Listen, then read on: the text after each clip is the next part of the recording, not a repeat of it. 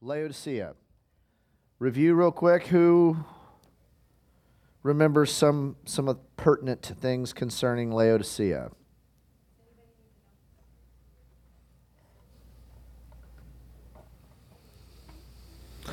Come on. I'm sorry?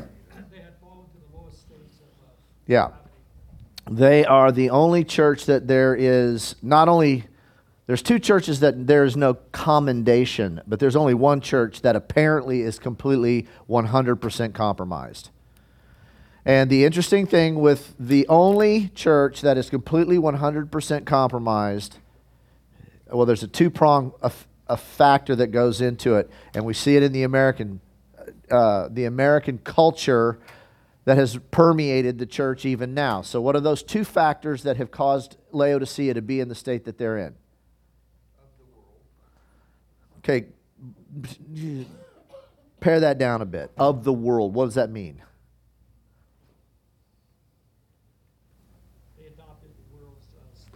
Okay.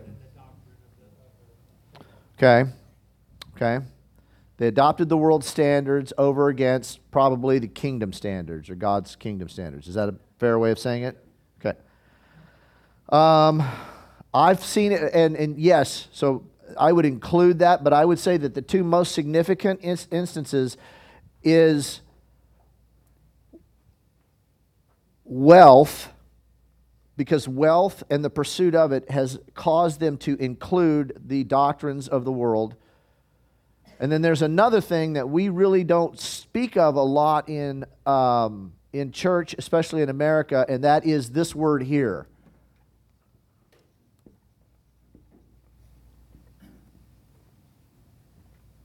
Independence. Did I spell it right for those of you? D E N C E? There's no spell check on this. Okay, how's that? Independence. All right, why is this word a difficult word and a contrary word to Christianity? Now remember, in Laodicea, they said what? What did they say? And I'll tell you in a few minutes, this was a proverbial statement among the, the elite in Laodicea. They said, Jesus quotes them. He says, For you have said, Say it out loud, Kevin. I am rich. What's the rest of it? I am rich and have become wealthy and have need of nothing. And have need of nothing. And have need of nothing. That's an interesting statement. I have need of nothing. This was an actual statement made by Laodicean elite. And it was actually written in several of their historical accounts that they used to say this. They used to say this a lot in, in court settings I am wealthy, I have need of nothing. So it was a by phrase. Okay, so I am wealthy, I have need of nothing. Now juxtapose this against the picture at the end of Jesus. What, is the, what does Jesus describe himself to the Laodicean church as doing, or, or how is he expressing himself toward the Laodicean church? It's a picture. I stand at the door and knock. I am wealthy, I have need of nothing. Behold, I stand at the door and knock. Now, what do those two pictures bring about together, form for us? What do they say about the Laodicean church? That's real significant. That because of their independence, they're not aware of their need and they had removed Christ out of the picture. And now Jesus is relegated to the outside, standing at the door and knocking. And it's because of this. Which begs the word what do we understand in the church when we talk about lordship. What does that word mean to us? I, sorry, say that again. Who's in, Who's in charge? Now, what I have heard a lot of mature Christians say is they've equated their maturity with their ability to stand alone or stand against. They've said, well, I should be mature enough to stand against this as a Christian. I've walked this road long enough, you'd think that I'd have this down by now. What is the opposite that Jesus tells us that, it, that demonstrates the maturity of a Christian? You must come to me as a child. What does a child do? Dad, I'm out, of my, I'm out of my element. I can't do this. They don't depend on this. Independence is not the mark of their maturity. They realize that they have complete and total need of Christ. And the first thing they do is they make sure that Christ is in the picture. So this is, this is actually what is going on with Laodicea. And this is actually why the things that are going on in the American church are so dangerous. Because we're wealthy, we have need of nothing, and we put a premium on independence. That's why asking people to become part of a church at a committed level is so hard in this culture. Because, after all, Christianity is all about me. There's nothing, it's not about community. So, this is where we run into our biggest issue with, eh, with Laodicea. These two issues the independence, I have need of nothing, self sustaining, I can do this, I am. And this took Laodicea into a place of culture to such a degree that they, they weren't even recognizable, that there was no threat to the culture from the church. That's why Jesus said, I know your works, and that's the end of that statement. There's no works to follow. Jesus mentions no works. I know your works. There's none of them worth mentioning. Also, notice that to the church in Laodicea, there's no persecution, there's no Jewish intimidation, there's no um, threat of martyrdom, there's no evident threat of anybody losing any status or paying jobs like we saw in several of the other churches. There's no threat. Why? Because they have become so grafted into the fabric of the culture that they had no bearing, they had no, no light. So, this is the church that we're seeing in Laodicea. This is why, this, in my estimation, and you guys may have different thoughts, and that's okay. Um, in my estimation, this uh, combination of things is the reason why the Laodicean church was completely and utterly ineffective because of wealth, which the pursuit of made them look. Remember what Jesus said why do you pursue all of these things? Right? But who does he say pursues those things? The Gentiles. It's the Gentiles that runs after all these things. So the Laodicean church had become like the Gentiles and pursued all of these things, and in so doing, had dis- determined that they were wealthy and had need of nothing, and basically had moved Jesus out of the church and relegated him to the outside. That was the scenario in Laodicea, okay? Any questions, any comments concerning this? Wasn't necessarily a rant or a preach, it was just this is what was going on. Okay, so Jesus coming back to them says several things, and we'll go over this as a real quick uh, overview again from what we talked about. Jesus said the words of the faithful, of the Amen, the faithful and true witness, the beginning of God's creation. And we focused last week, real quickly, on the, the idea of uh, the Amen, which is a doxological statement. There's only one other place in all of Scripture that the word is used as a name. That's in Isaiah 60. Make sure I'm looking at that right. Isaiah 65, um, where Jesus has said, God says of himself, I am the Amen which means that he is the culmination, the affirmation of all of God's promises. So I am the Amen. I am the one that is, I am the doxological statement of all of God's promises. When you see me, you should praise with the Amen. That's what he's saying. So he is the he is the fullness of all of God's promise. He is the beginning of creation. We talked a little bit about that. Um, we talked a little bit about I know your works. You were neither hot nor cold. Would that you were either hot or cold. And we talked about that there has been some controversy over the idea that many commentators suggest that Jesus would rather you actually be hostile to him than lukewarm. And there's, there's a, a rub with many commentators regarding that statement. So, do you remember what we talked about? Anybody want to? I want to see if it stuck. Okay, let's talk about that.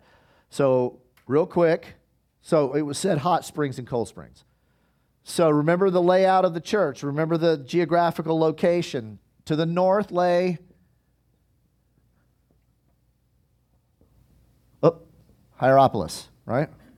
I think I don't think there's an I E in there, but I don't care. Hierapolis, right? To the east, if I remember right, lay 10 miles away was Colossae. Is it EA? I think it is. And down here was Laodicea. Now, the, the places were known for what? Bob?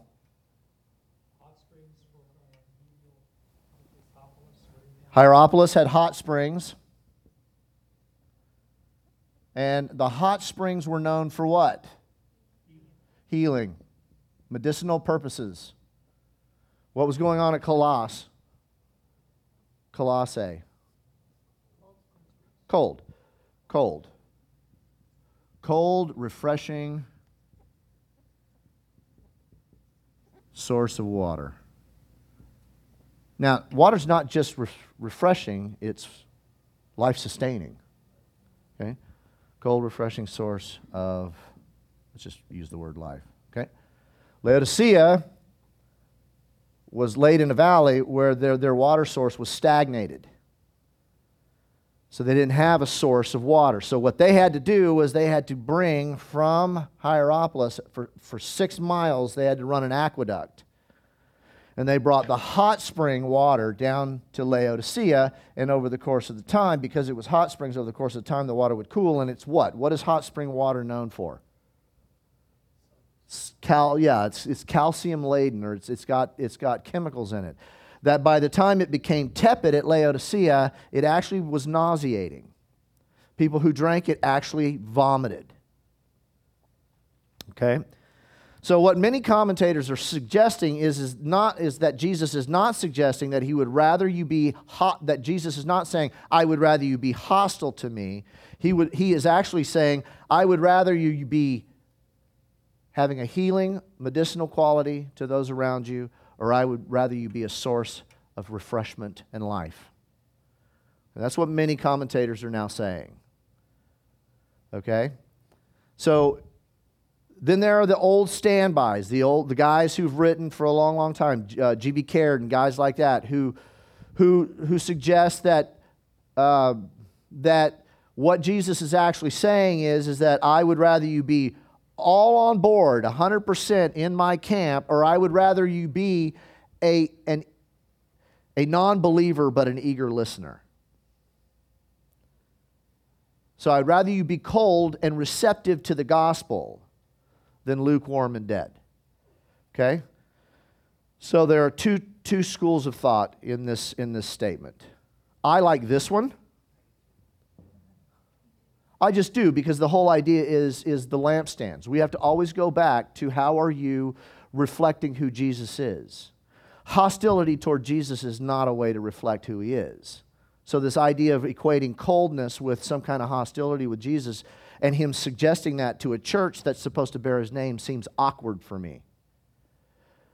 Instead, what I think is more important is that Jesus is, is uh, um, chastising the church at Laodicea because they are neither, they're not a source uh, in any way of reflecting who Jesus is. So, that's where I fall on this. Anybody have a comment on that? Anybody have a question or concern with, with that particular idea. Go ahead, Josh. I'm just wondering, like, what a hot, you know, Christian would look like, maybe versus a cold Christian, as they walk out their daily life. You know. You mean as far as this interpretation? Because we got we got a lot of cold Christians. That's pretty easy. It's easy to spot them. But with regards to what is saying here, I don't know that I can come up with a specific way of saying that this is what a refreshing Christian would look like. But I would venture to say that the, the, the Christian who is really has the door open to Jesus Christ would be a, an equal amount of both. They would be healing. They could walk into a room and, and bring healing and bring restoration and bring peace. And at the same time, bring refreshment, bring life.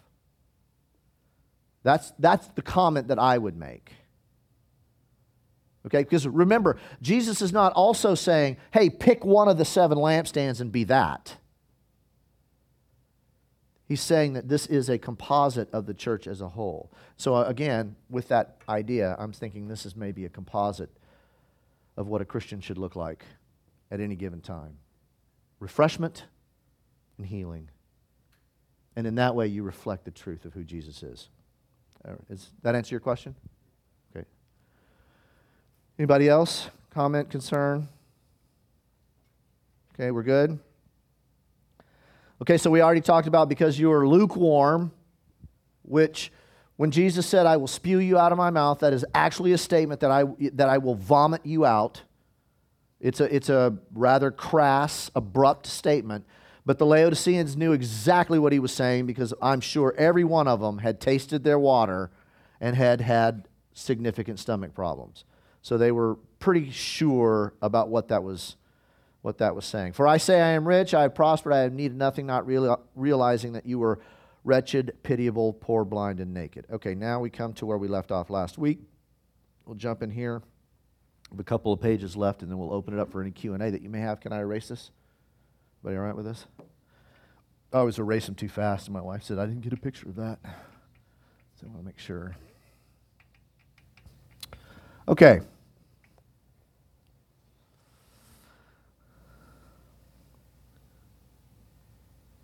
I am rich, I have prospered, and I have need of nothing. That's what it's saying. But Jesus is saying, No, you are wretched, poor, pitiable, blind, and naked. And what Jesus is now doing is, is making a staunch, what they call a black opposition, a juxtap- juxtaposition. They say one thing, they are really this. All right? The words here echo the word of the Lord to Ephraim, as we spoke of last week in Hosea 12 uh, who said also, Ephraim has said, Ah, but I am rich. I have found, found wealth for myself, and in all my labors they cannot find in me iniquity or sin. And again, what the Laodicean church was doing was it was equating its material wealth and blessing with, with its spiritual condition. How many times have you heard that on TV? If you see the blessing of God around you in a prosperous material way, you are a man of faith. Well, I could argue against that entire gospel simply by pointing to this passage of Scripture. Because the Laodiceans were doing exactly that. I'm rich, therefore I must be blessed of God. All right? And Ephraim had said the same thing in Hosea 12. I have found wealth for myself, and in all my labors there is not to be found within me iniquity. He's equating his wealth with a spiritual, spiritual um, success. However, verse 14, God simply says, Ephraim has, has given bitter provocation so his Lord will leave him, his blood guilt on him, and he will repay him for the, his disgraceful deeds. So that's a pretty harsh. So you see the juxtaposition? Same thing's going on in Laodicea. Uh, Ephraim said, I have got this, therefore I am. Laodicea said, I have got this, therefore I am. And in both cases, Jesus came along and said, Mm-mm. You are blind to your own situation. Okay? Um, additionally, the phrase indicates that by the use of the first person pronoun I, that the church uh, was boasting not only of these things, but of prospering because of their own efforts. Something like this today would be popular teaching, which states that if the believer has the right kind of faith and sows financial seed in that faith, God will honor them because of their works and bless them materially. And I've heard that all kinds of time. Let me tell you how to unlock the secrets of your favor in God. Let me show you the formula by which to unlock your potential spiritually. And then when you start to dig into what they're saying, what they're saying is if you will sow a seed, you'll receive wealth. Okay, so you see how this sounds? This is horrible stuff, right?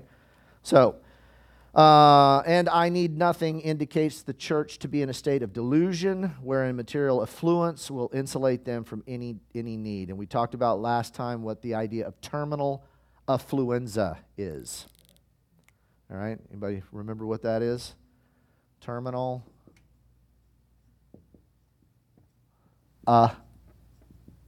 affluenza. It's actually a term. And I'll read it again for you guys. Some of you were are here from that weren't are here now that weren't here last week. So it's this any array of physiological maladies such as isolation, boredom, passivity, and lack of motive, motivation engendered in adults, teenagers, and children by the possessions of great wealth. It is an unhappy condition of overload, debt, anxiety, and waste resulting from the dogged pursuit of more, more, more. Terminal disease. It is. And Jesus addresses it in Matthew, as, we've been saying. Why do you do this? You run after things that your Heavenly Father already knows that you have need of. Don't bring on the anxieties of the pursuit of more, more, more. Okay? So that's terminal affluenza. It's an unhappy condition. In the book of Ma- uh, Revelation, the one thing I wanted to point out was the word rich, when it's used in this, fa- not wealth, rich, when it's used, is usually an indication of, uh, of being, of having some kind of equation with the world's systems or of the I'm going to use this term a lot because I think we need to understand that we live in the middle of the systems of the beast. We're not waiting for the Antichrist to be revealed. We're not waiting for some cycloptic creature to come walking up out of the, out of the ocean. We live right now that in a surrounding condition of the systems of the beast, arrayed in an antichrist fashion to, to, to create an antichrist or what, what other authors call the city of man, which is what they tried to build in Babel. Okay? So let us build for ourselves a city that ascends. They wanted to build the city of man. And if you ever do a study on what's called Harmageddon or the mountain of God, you'll realize that what they were saying was we are deifying ourselves. Okay? And so um, in Revelation, the word rich is often used when it's singular like this, is often used as a direct connection to that which is produced out of participating in the systems of the beast. It's not a flattering statement. Okay? So you'll you'll you'll find that. Now, I didn't say every time. But I did say that the bulk of the time that's the way the word is used in Revelation. See for example, 615 13, 16, 18, 3, 18, 15, and 18, 19. All right. Jesus also said that you are wretched. Lovely words. that you are wretched and pitiable. What do those words mean? If I say to you, we, don't typically use those words nowadays. I don't come to you and say, You're wretched. What is wretched? Anybody got a Bible dictionary or a, a dictionary handy? What is wretched? Beyond the pale. That's another word we don't, uh, expression we don't use a lot nowadays. Wretched and pitiable. We don't say pitiable a lot. We don't even say you're, uh, you're at most to be pitied. What does pity indicate? It's not compassion. despising your condition. Wretched is the condition that's being despised. quality, very bad, very unhappy or unfortunate state. Is this wretched? So say it again. Unha- of uh, unhappy.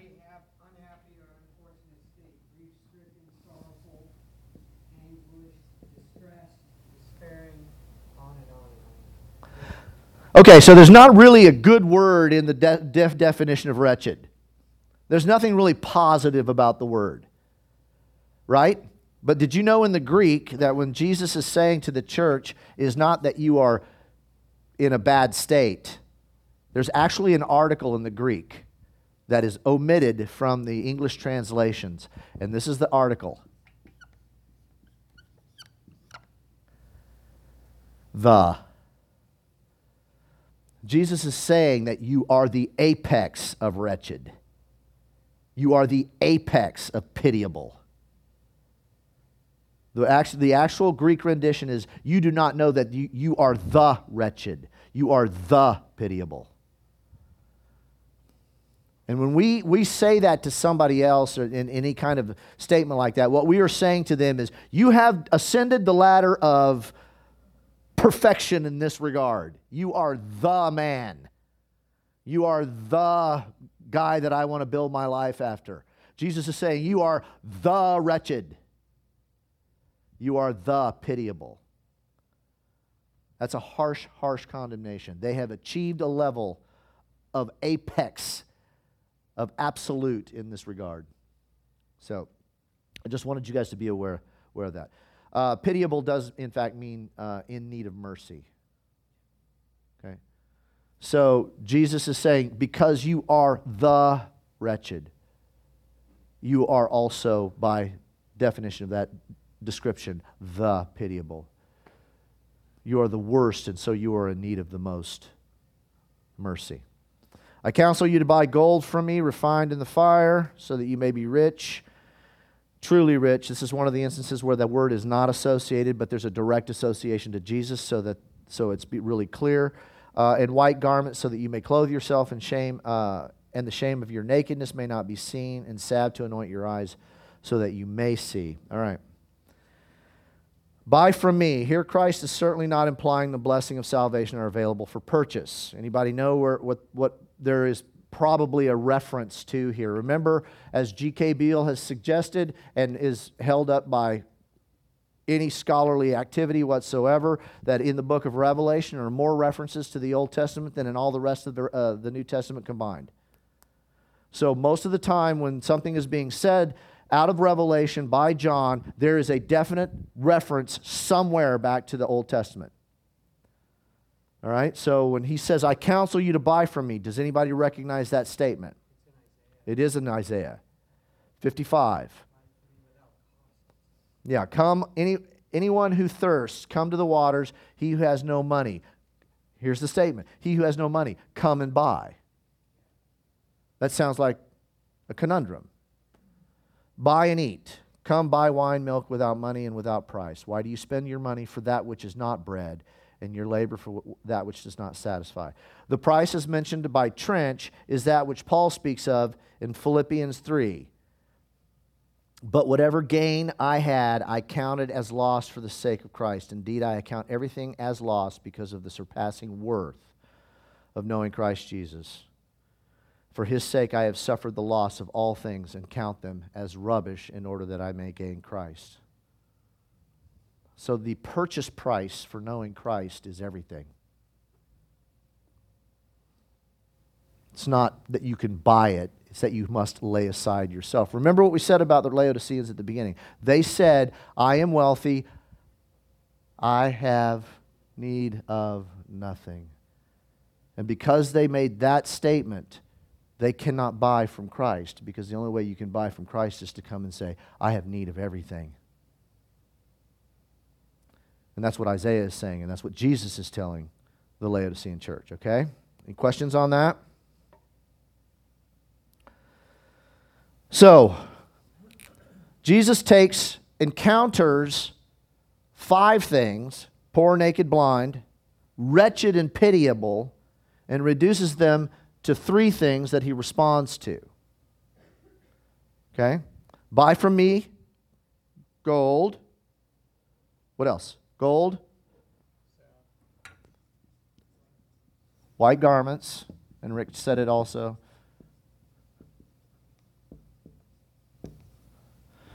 And salve. Now, again, all of these really matter to the Laodicean community because they were very wealthy. And they, they, they, it is said that they would, on regular, uh, a regularity, send to the church the temple tax from the Jews was something like 22 pounds of gold. That's a lot of gold. Okay, that equates to a to, uh, uh, uh an estimated Jewish population in Laodicea of just about 8,000 people, 8,000 families. Okay, so uh, gold, white garment, and eye salve. Interestingly enough, in the very beginning of the uh, image of Jesus, he is standing with a gold cord in a, with hair white as snow in a white garment with eyes of lightning, eyes of fire. So there's that connection, but this is also uh, a connection um, that one of the commentators made, and I really liked it. It is noteworthy that Christ specifies only three of the adjectives from the previous verse and omits wretched and pitiable. It is suggested by several that these are that Jesus chose these three because these are the blessings, all, all the blessings needed for salvation. Redemption,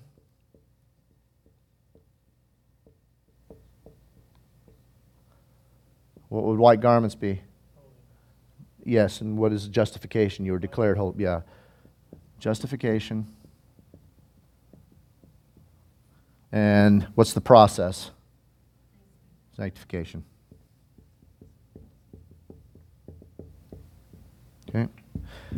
And the only way to walk through sanctification is to be able to see yourself and then be able to see Jesus as you follow after him. That's the idea. Okay? So, what many commentators hold is that Jesus chose these three because these are the three, these represent the three necessary components to the fullness of salvation. You are redeemed, justified, and sanctified. Okay? So, uh, gold refined by fire so that you may, you may be rich references redemption. The Greek word for gold refers to finely crafted products and not merely the metal itself. Christ then is counseling the Laodicean church to buy from him that which cannot be purchased by legal tender, but that which is put through the dross and, and made an item of usefulness. Okay? It is gold refined by fire, Christ, I just said that. Um, 1 Peter 6, uh, 6 through 7 is a good one for this. In this you rejoice, for now and a little while, if necessary, you have been grieved by various trials, so that the, testing, gen- the tested genu- genuineness of your faith, more precious than gold, that, uh, that perishes, though it, test- it is tested with fire, may be found to result to praise. And then James 2 5, listen, my be- beloved brothers, has not God chosen those who, poor, those who are poor in the world to be rich? All right? So, gold, redemption, white garments, justification. Priests wore white garments, but here the white has an eschatological significance attesting to the holiness and purity of the new creation. So, what do we get when we, we spoke about it last week? What's the, what do we get when we become a Christian? We're still involved in this world, we still have to work our way through it. Although we're not a member of it, and it shouldn't. It shouldn't affect us like the, the Gentile the Gentiles that Jesus spoke of, where we find ourselves torn between two kingdoms. We pursue all of this stuff in the kingdom of the world while we claim to be, to, to be uh, members of, the other, uh, of Christ's kingdom. Does that make sense? Instead, we understand that in this kingdom now, we still have need of these things, but we rest because we know that Jesus will take care of it and we don't become stressed out and we don't become worried about things. And that, you know, we talked about that last week. And the reason that one of the ways that we do that is because as the spies who came back from the promised land, they bore what? They, they carried back with them what? The two fruit that we talked about that had kingdom significance. What were those two fruit? Figs and grapes. Did they get to cultivate the figs and grapes to their fullness when they brought the, the fruit back from the promised land? The answer to that is no. Why?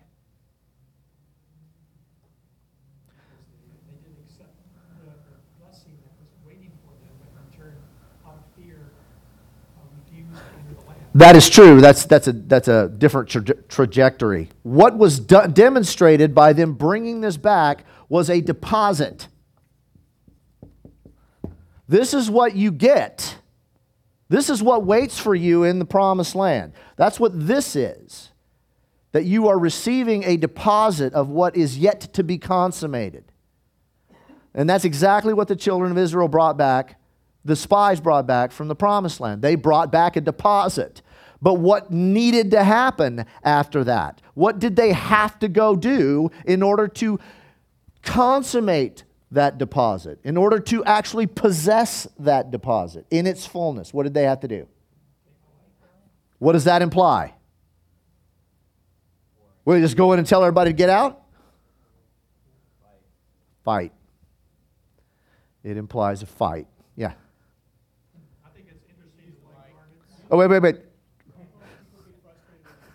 Sorry. Uh, something I noticed, uh, I think it's interesting the con- the contrast between the white garments that Jesus applies and the fact that Laodicea produced black wool, Yeah. which to me implies that the black wool is the the object of their own doing, Oh, yeah. whereas the white garments are only possible through Christ Himself. Yeah. Good point. Good point. This is a statement against the, the fact, I, uh, I think it's somewhere in my notes that I haven't said it, but they were known for the production of black wool, which they had cultivated, that they had, they had been able to generate by crossbreeding various, excuse me, various sheep or whatever you get it from. And um, they were known for this black wool. And Jesus is saying to them, buy white garments. Now, what I just said with regards to justification, which is the deposit, and one of the commentators actually says that the priests wore white garments, but here this white has an eschatological significance, attesting to the eventual consummation of their holiness. It's a deposit of. You're declared holy though you are not. Jesus said, I declare those things that are not as though they are. And what does he say with, about you? Although you are still born anew within a body sold under sin, he still declares you holy, justified, it's imparted, and then there are, uh, and then there is an imputation process, which is this, and this is going in to the land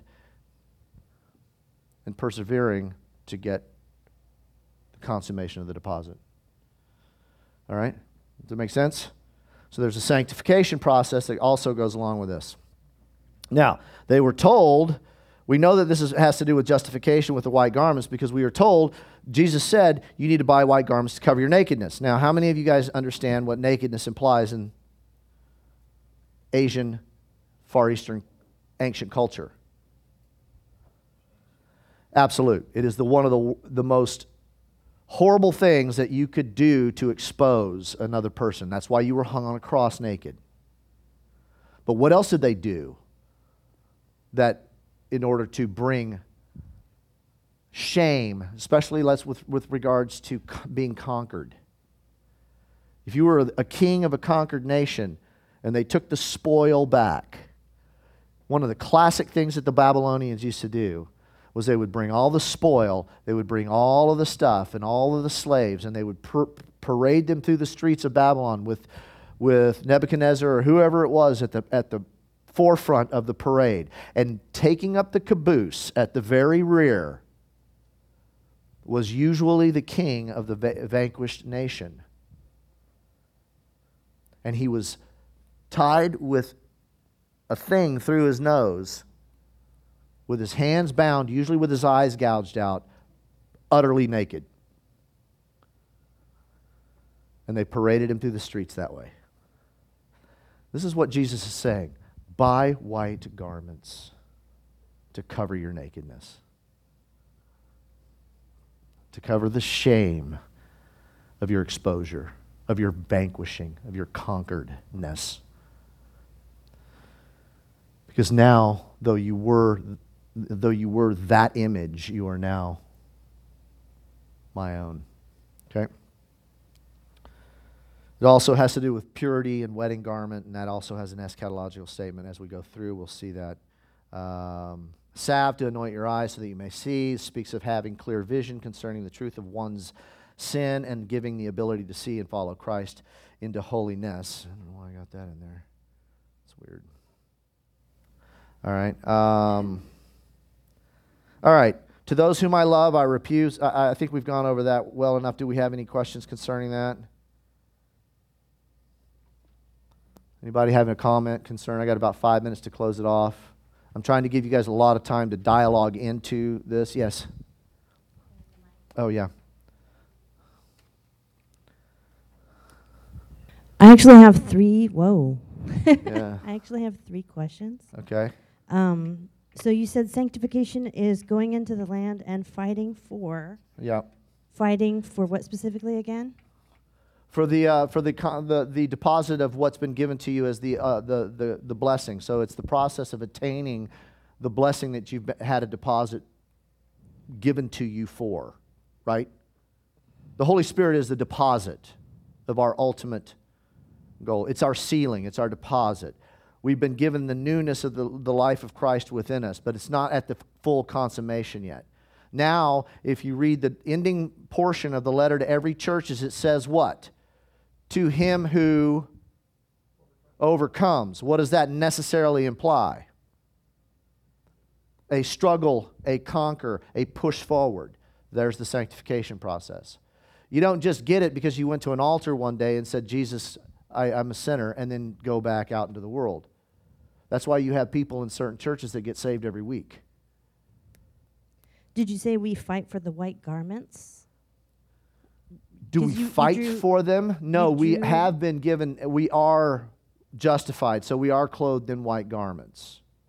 Okay. But there's, there's both a now and an eschatological sem- sense in that.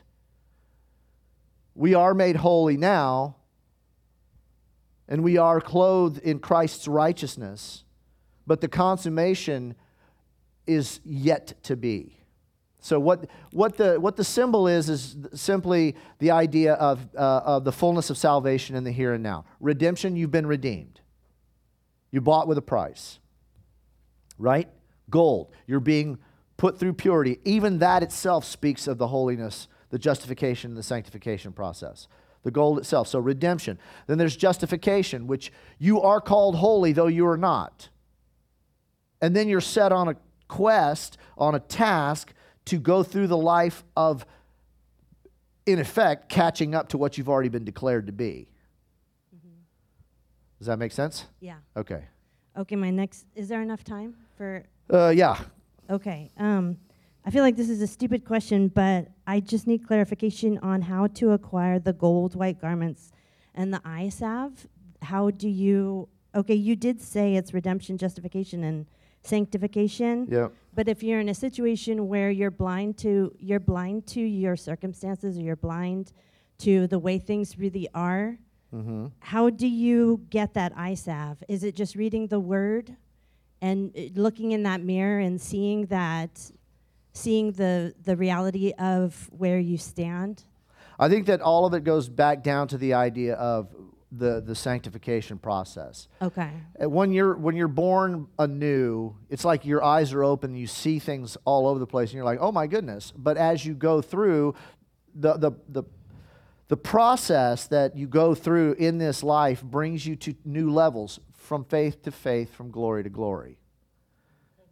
And it's repentance because God, I mean, uh, there have been times, and the, the old proverbial story is, and I hate using this because there's so much legalism in, in this story, but I think it, it kind of speaks to where what you, the question you're asking. Of, uh, an alcoholic gets saved,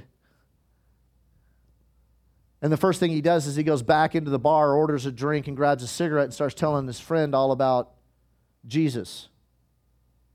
And he has no issue with the alcohol and the cigarette. And then he's talking to this guy and he knocks his drink over and he goes, Oh, that's dumb. I don't need the drink anymore to talk to these people about Christ. And so he keeps talking and he keeps resting, but he keeps noticing that the cigarette hanging out of his mouth is causing him to fumble over his words, so he throws the cigarette away. Okay, when he got saved, he, he didn't feel the, com- the need to throw the alcohol and the cigarette away. And again, this is a really, really old evangelical model. But he didn't feel the need to throw the cigarette and the alcohol away. But as he progressed through things, he began to realize that they were a hindrance to what God had called him to do, and they slowly faded out of his life. He was slowly. See, what we try to do in Christianity is try to clean our own fish. Jesus is the fish cleaner. We're just told to catch, and Jesus takes care of us. We just maintain, we just pursue after him.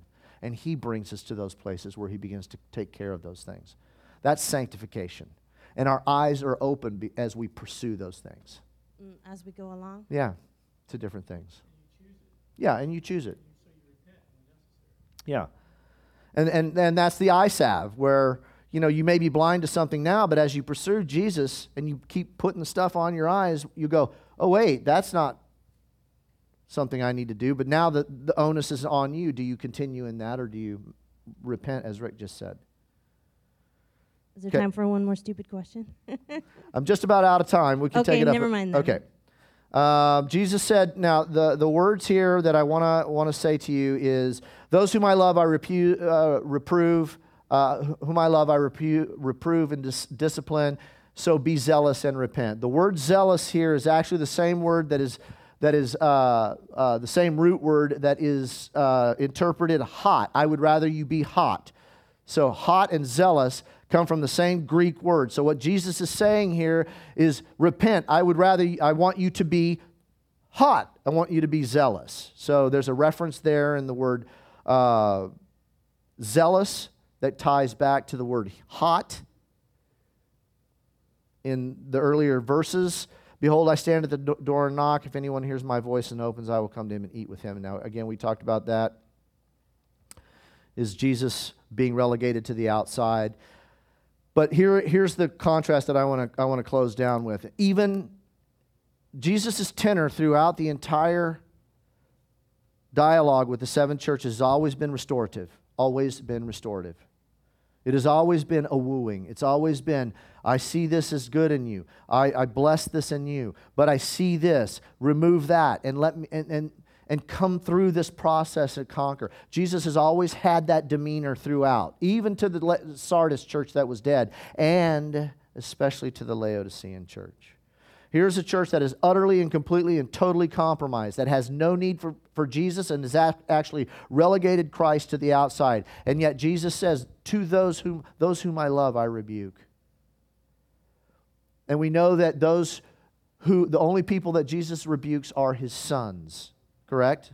His children, sons, and daughters. So he still embraces them as sons. And the image is, is that even though they've shut him out, he leans against the door. The picture is, is he, he's leaning against the door with a consistent knock. Because his desire is to come back in and sup and commune and fellowship once again. Okay, I got to stop. Next week, we'll uh, start into the uh, visions of four and five. And in my estimation, and I'll tell you why, this is a major, major transition and one of profound significance in the book and we'll spend some time on why Jesus comes right out of the churches into a particular heavenly, awesome, awe inspired vision of what's going on in the throne. All right, let's pray. Father, we're grateful. We know that we are yours. We are delighted, Father. Give us eyes to see Give us wisdom to live in these days. And give us perseverance, Father, to, to, to press hard after you through all of these things. In Jesus' name, amen.